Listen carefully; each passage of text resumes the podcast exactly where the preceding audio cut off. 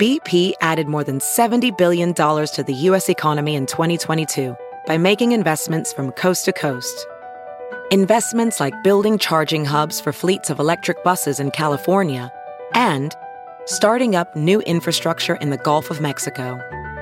It's and, not or.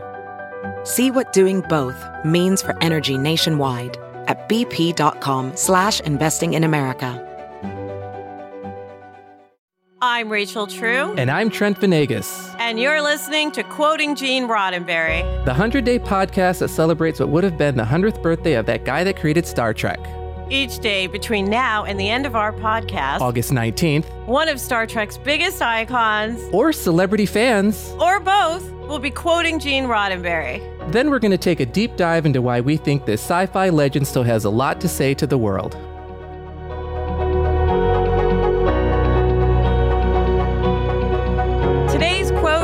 Read by Star Trek's own Gillian Vigman. I am most proud of the fact that I live life as fully as I can. So, as you heard, that quote was read by Star Trek Lower Decks actress Gillian Vigman.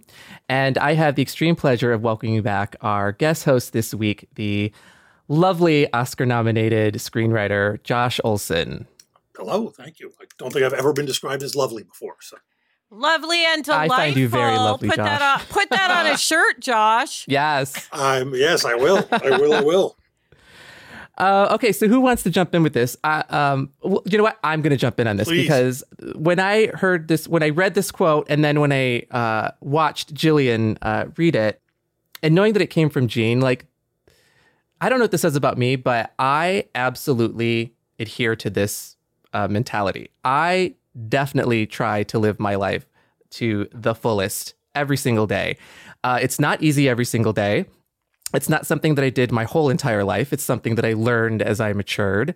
Uh, but I was very fortunate to. Uh, I had a very successful blog back in the day that allowed me to work for myself. I could write what I wanted. I could write when I wanted. And I was able to uh, just exercise the pleasure principle every single day. And I was so grateful for that. It taught me so much about being, you know, just aware of how lucky I was in that situation. Now, that's obviously not the case for everybody, and everybody, you know, and there, I've definitely had my dark times, but I found that the practice of living my life you know, I, I try to have fun and I try to have fun in every single thing that I do. I, you know, I'm, I think I'm funny. I might not always be funny. I'm a terrible singer, but I still love to sing. Uh, I love going to concerts. I love going out. I love hanging out with my friends. If I can make whatever I'm doing fun, I'm definitely going to do it. And it has just, I don't know. Listen, it, I, it, it's just made my life I'm so a black much more chick who rich. can't sing, so I'm with you on that one. It's like the great tragedy of my life. So, other than that, I would say I, w- I do live my life to the fullest, but I always kind of attributed Mm-hmm. to that to my immense immaturity. You know, that gives me a certain joie de Mm. vivre for living. Mm-hmm. Um, but you know, this is a deeper quote. Like if you just look at it on the surface, it can be a little platitudey, frankly, right? I am most Mm-hmm. proud of the fact that I live my life as fully as I can. But what is that really mean? I would say I didn't actually understand that in terms of my own life until fairly recently. Like uh, when I was coming up, I was like, mm-hmm. I, I listen. I wanted to be an actor since I was a small kid. My stepmom was a Broadway actress, and I remember crying myself to sleep after a Hardy Boys episode, not mm. because I wanted to marry Joe Hardy, which I did, but because I wasn't already in Hollywood being an actress. That's why I was crying, and mm-hmm. You know, I write about this in my um it's a, I wrote a Jungian psychology based tarot book, right? And so even if you don't like woo woo tarot stuff, it's really just a way to break down your own hero's journey, a la Joseph Campbell, and look at it. And in writing the book, you know, it, I had to dissect my own life before I had to get correct with it so I could write this book. Meaning, there were parts of my life where I wasn't living as fully, you know? And coming out of the book, what I realized, one of the things I want to do to live a fuller life, because I've always been like, oh, uh, I, I, I am a performer and I can't let anything get in the way. And that includes heartbreak and all this stuff. And what I've realized to live my life to the fullest, there are some things you can only do in concert with another person. So I'm very interested in getting maybe married before I die and, um, you know, really living fully. Mhm. Would you, you're married, Josh. Do you feel like your union probably made your life fuller, correct? Uh, is she listening?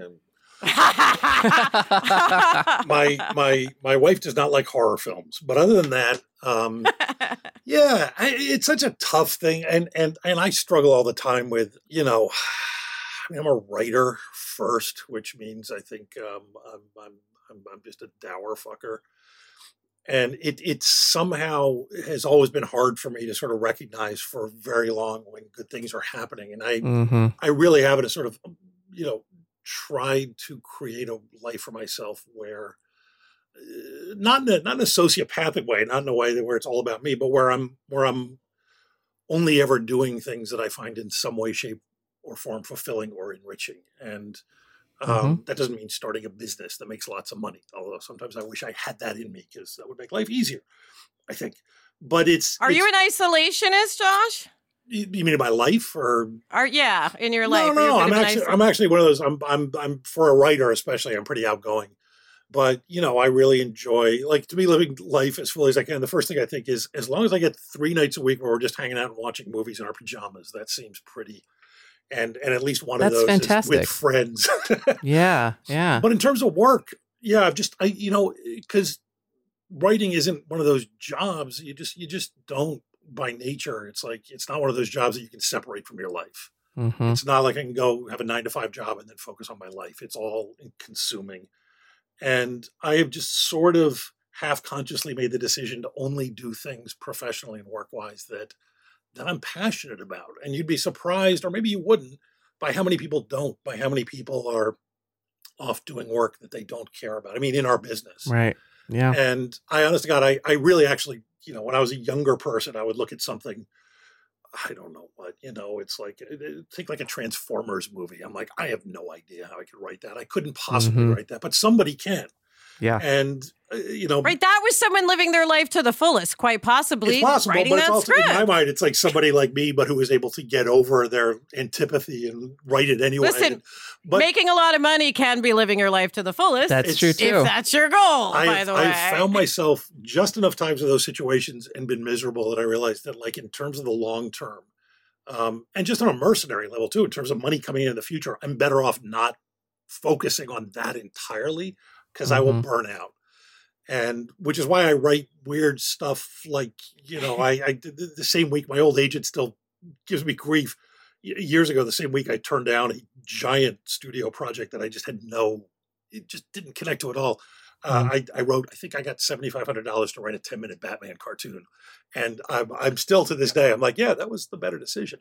That's know, awesome. You know what? You bring up a really good point, though, in what you were saying before about taking a second to enjoy, right? Because because when I, I always equate it to tarot, there's a card called the Wheel of Fortune, and I always say the very moment that you're like, I'm on top, you're already sliding down. Yeah. people. Yeah, I think we'd all agree with that, right? Mhm. I think there's there's uh, I I do envy people who are able to hold on to that longer. You know, I think of sort of amazing moments in my life, and Well, you can stretch and slow time. So even if you're only on the top of that wheel for a moment, right? Right. That's the time to, s- to slow time down, even if it's just three seconds. yeah, know, I and- just- yeah, go ahead. Now, I was gonna say, in my experience, I never expected what I did. You know, I just I started writing a blog in college just for fun. This was before blogs were even a thing; they weren't even a word blog yet. And I thought, oh, this is cool. Like I I, I did it for, for for myself. I decided to write about things that I knew would inspire me to want to write every single day. So I'm a big fan of pop culture. So I would write about TVs, TV shows, and concerts that I went to, my friends. It was very me centered in that I was writing about the things that I enjoyed. I never expected it to last five years. Then it was 10 years. Then it was 12 years. And I was able to stretch it for a, much longer than I thought that I would be able to. And I can honestly tell you that I loved every single second Yeah. of it. That's not to say that I didn't have problems along the way, heartbreak. I went through the worst uh, heartbreak of my life and I blogged about it. It was really, really painful. But when I look back and I look at that time, I can honestly say that I did everything that I wanted to do on my own terms and I lived for every second of it. Yeah. Yeah. And I think that's important. And I think our culture places so much emphasis on simply, um, uh, and, and it, both psychologically and materially on on financial success. And obviously, you need to make money to live. Mm-hmm. Um, but I I find that I've sort of gotten I'm, I'm, I'm fine with it. You know, I do a couple of podcasts that I really, you know, I do because I enjoy them. I could, I could, I could write you a check for every penny I've made off both of them combined, and you guys could maybe have lunch together. And I am as excited, and sometimes more excited, to be doing that than to be writing. You know, I've got a TV show at Netflix that I'm writing, and it's great, and I love it but I don't distinguish between the two when I sit down and put the work into it. It's not like, oh well, this is just my dopey podcast. You know, this is my. It's like they all make me happy. So I, I guess that's it. It's just you know, and and I know that when I sit back consciously, I go, Jesus, I'm lucky. Mm. But, but that's a, such a good point that you bring up about it's not because people, I think today it's so easy to equate. If you work hard, you get a lot of money and you're successful. That's an old paradigm. It's not actually true. Plenty of plenty yeah. of mofos work hard and don't get jacks, yeah. right? Or they make a lot and they're miserable. But I'm saying there's a lot of people out there who are working just as hard as anyone else and they're making $2 an hour, $5 an hour, you know? Um, so it doesn't always equate to success, is my point. But I know some of my most gratifying moments have been like gardening. I love digging in the dirt with my hands and gardening and planting and seeing something come up. And that's simple, right? It's nature. But to me, gardening, taking the time to garden is living my life to the fullest, frankly. Yeah. So it's a quote that could be many things, not just, I'm a successful this. I remember hearing a story. God, it's so weird. I vividly, I remember the car I was driving. I remember the intersection I was at. I was listening to this news story on the radio about five or six years ago. And it was uh, uh, the newscaster was reading a story about a school teacher, someone in the Midwest, had just won the lottery for millions and millions of dollars. And this teacher had taken the money, plowed almost all of it back into uh, the, the, the school system she worked wow. in to buy books and stuff for her oh. kids. Wow. a little bit in the bank, and went back to work on Monday. And this newscaster wow. is laughing at her, like, "What? Who? What kind of?" And I'm going, "You know what? You're telling me more about yourself than you are yep. about this woman. Thank you. That teacher so is true. happy and you're fucking miserable. Yep. People out yep. themselves all the time yeah, because that's time. something I've that's something I do on Instagram now. I'm like, you know, whatever that statement is says so much more about you yeah. than me. Or what I've learned is you're not comfortable with boundaries, yeah. you know, or whatever it is, it is a statement on them. Yeah. So that's another good I mean, way to if I, had, if I had a billion, if I won a billion dollars tomorrow, I would still write scripts. I would still do my mm-hmm. Podcasts, and you know, I don't know. Maybe I'd have somebody drive me around instead of driving myself. But I would have that too. I have found as a someone who's a performer mostly, but uh, I really enjoyed writing, right? I really enjoyed living in my own head to the point that I was like, you need to go do something else now. Mm-hmm. Do you ever get trapped in your own head of happiness, Josh or Trent? God, like stuck in your own your own okay it's just me fine no but no no own head i absolutely get what you're saying um so uh, you know after i wrote you know, for 12 years and I could see the writing on the wall. I could see that social media was changing the way that traffic was happening online. People were more interested in the immediacy of social media than a daily, you know, reading on on a laptop computer. So I was able to, you know, sell my site, cash out, and then I was like, well, what now? And I love still still love pop culture. I love entertainment, and I realized I'd spent 12 years writing about television, and I had no idea how it was made. Now I had no idea. I'd been on sets before, but as a guest, you know, they put you in a green room and they, you know, it's all of that. But that's not what making television is. You don't want. You mean know. the Hoover vacuum? Really don't want. Sorry. yeah, I was like, I was like, you want to know how the Hoover vacuum hour runs? Well, see, now I do because now I am a I'm a TV producer. So I started. So I was like, well, I need to figure out how how TV's made. I just wanted to see it. I just I just I had no idea it was going to be another career for me. I started PAing on a TV show. Long story short, three years later, uh, now I'm uh, a TV producer for reality TV. So that's amazing. Yeah. And when and when I wrote the book, we had 22 memoir, personal memoir essays in there too, and I realized uh, I really liked writing. Mm-hmm. Um, you know, the nonfiction part of the tarot was really hard to write and, and gratifying, but I kind of liked the format of essays. Like that made me uh, feel like I was kind of living my life fully. Anyway, Josh, any words of wisdom for people who would like to live their life even fuller before we wrap up? Oh, I up? do have one actually great piece of advice, but I was going to say, Trent, you know, you made me think. It's like part of it is how you think about it too, because I sort of, you know, I I was going to college in Philadelphia, and I had the tiniest hint of an opportunity to come work on a movie in L.A., and I just Mhm. dropped everything, packed, and came out here Mhm. and started as a PA.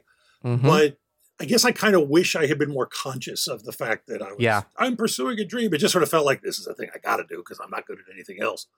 And I think your perspective matters. But here's here's my advice, a little bit towards how to live your life to the fullest. Every three months, and almost anybody who has the facility to listen to this has the facility to do what I'm about to describe.